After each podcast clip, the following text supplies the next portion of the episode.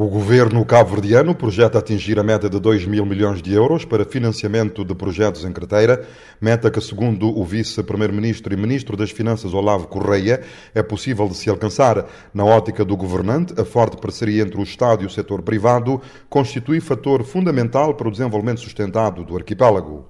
O papel do Estado não é só assinar contratos, isso é fácil. O papel do Estado é ajudar a fazer acontecer, trabalhar junto com o privado para ver onde nós podemos desbloquear onde podemos ser facilitadores, que incentivos novos podemos criar para que os projetos acordados, aprazados, para que os projetos que, são, que resultam no compromisso entre o Estado e o setor privado, para que esses projetos possam ser concretizados.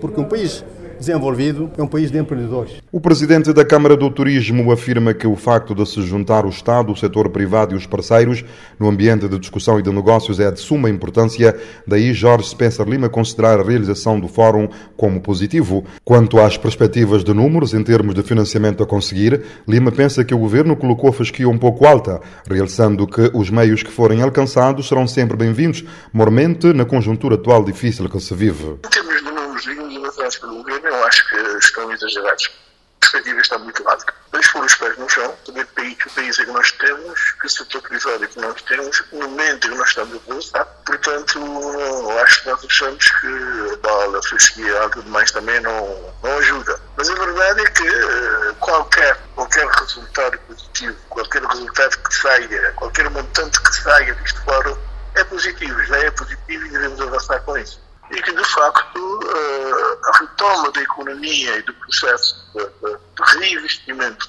nos vários setores seja, seja uma realidade. Para a quarta edição do Cabo Verde Investment Forum, que se realiza na Ilha Turística do Sal, nos dias 16 e 17 do mês em curso, após dois anos de interregno devido à pandemia da Covid-19, são esperados cerca de 200 participantes, entre nacionais e estrangeiros. Voz da América, Eugênio Teixeira.